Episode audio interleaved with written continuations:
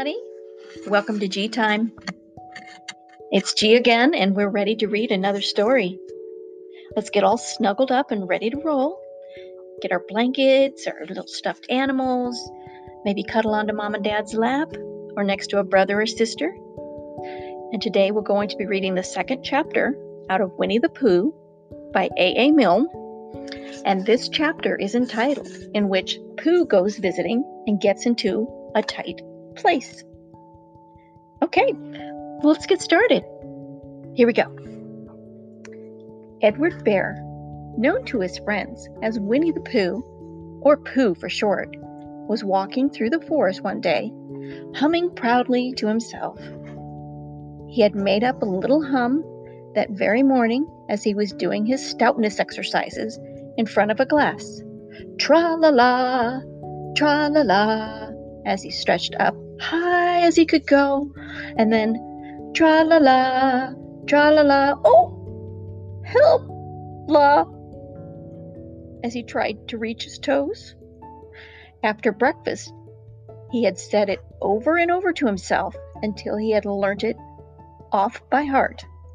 And now he was humming it right through properly, and it went like this Tra la la, tra la la, tra la la, tra la la, rum tum tiddly um tum, tiddle little tiddle little, tiddle little tiddle little, rum tum tum tiddle um.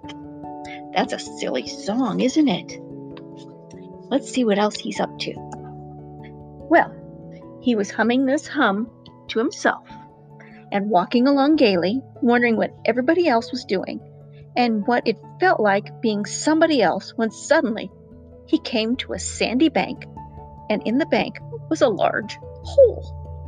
Ah, said Pooh, rum tum tiddly um tum. If I know anything about anything, that hole means rabbit, he said. And rabbit means company, he said. And company means food and listening to me humming and such like. Rum tum tum tiddly um. So he bent down, put his head into the hole, and called out, Is anybody home? There was a sudden scuffling noise from inside the hole, and then silence. What I said was, Is anybody at home? called out Pooh very loudly. Said a voice, and then added, You needn't shout so loud. I heard you quite well the first time. Bother, said Pooh. Isn't there anybody here at all? Nobody. Pooh took his head out of the hole and thought for a little, and he thought to himself, there must be somebody there because somebody must have said nobody. So he put his head back in the hole and said, Hello, Rabbit. Is that you? No, said Rabbit in a different sort of voice this time. But isn't that Rabbit's voice? I don't think so, said Rabbit. It isn't meant to be. Oh, said Pooh. He took his head out of the hole and had another think. And then he put it back and said, Well, could you very kindly tell me where Rabbit is? He's gone to see his friend Pooh Bear, who is a great friend of his. But this is me, said Bear, very much surprised. What sort of me? Pooh Bear, are you sure? said Rabbit, still more surprised. Quite, quite sure, said Pooh. Oh, well, then come in.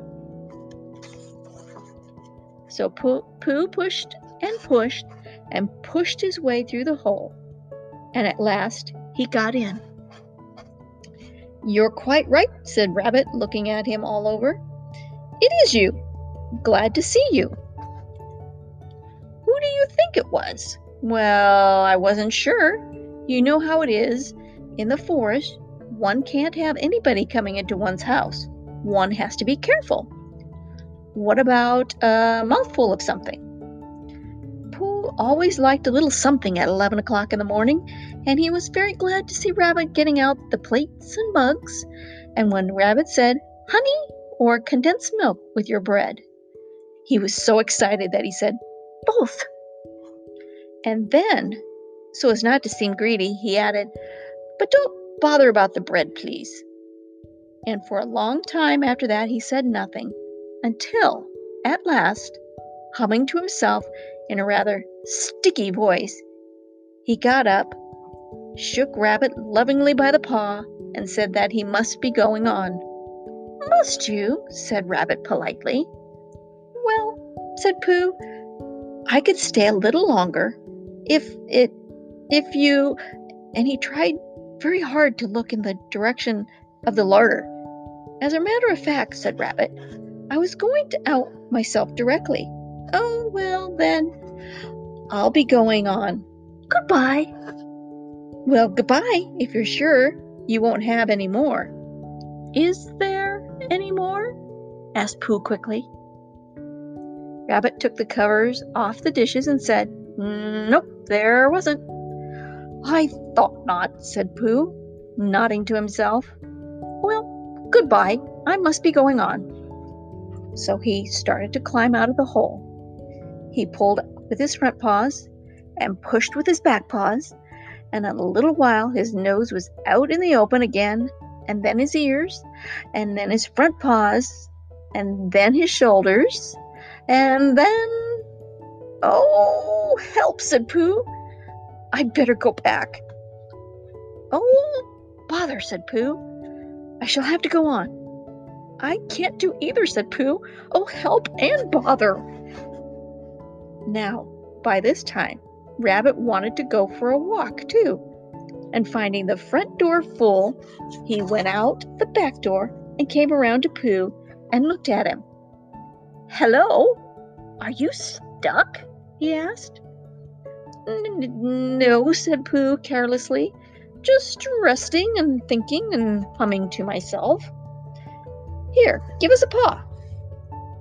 Pooh Bear stretched out a paw, and Rabbit pulled and pulled and pulled. Ow! cried Pooh. You're hurting. The fact is, said Rabbit, you're stuck. It all comes, said Pooh crossly, of not having front doors big enough. It all comes, said Rabbit sternly, of eating too much. I thought at the time, said Rabbit. Only I didn't like to say anything, said Rabbit. That one of us was eating too much, said Rabbit. And I knew it wasn't me, he said. Well, well, I shall go and fetch Christopher Robin. Christopher Robin lived at the other end of the forest, and when he came back with Rabbit and saw the front half of Pooh, he said, Silly old bear, in such a loving voice that everybody felt quite hopeful again. I was just beginning to think, said Bear, sniffing slightly, that Rabbit might never be able to use his front door again, and I should hate that, he said. So should I, said Rabbit. Use his front door again? Said Christopher Robin. Of course he'll use his front door again. Good, said Rabbit. If we can't pull you out, Pooh, we might push you back. Rabbit scratched his whiskers thoughtfully and pointed out that once Pooh was pushed back, he was back, and of course nobody was more glad than Pooh than he was. Still, there it was. Some lived trees and some lived gr- underground, and you mean I'd never get out? said Pooh. I mean, that having got so far, it seems a pity to waste it. Christopher Robin nodded. Then there's only one thing to be done, he said.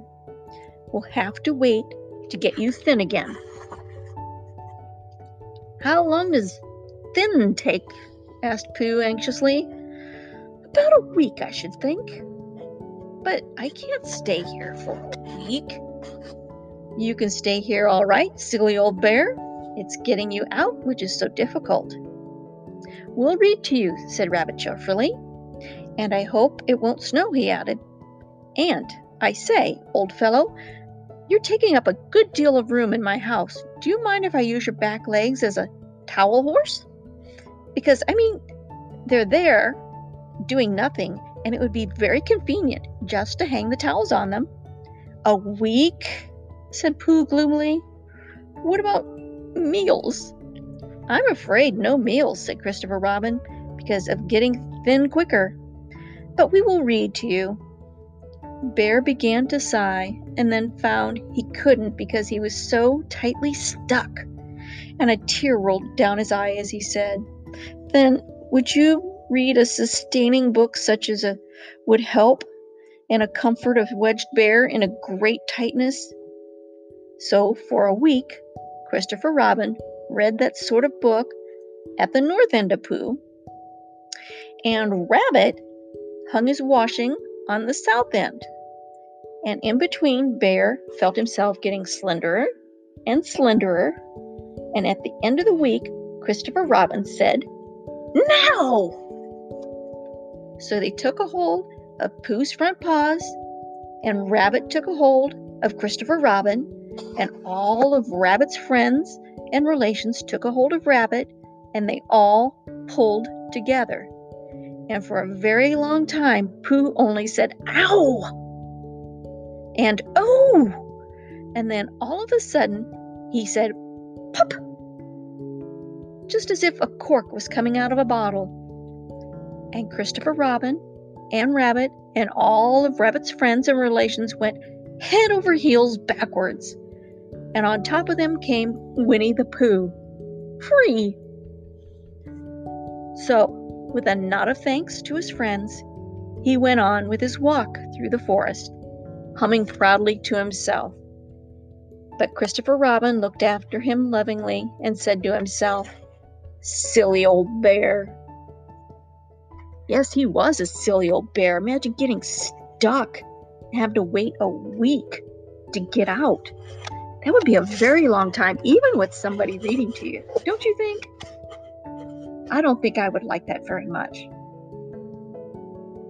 Well, there we have it, kiddos. Our story time is done. Till next time. Bye bye.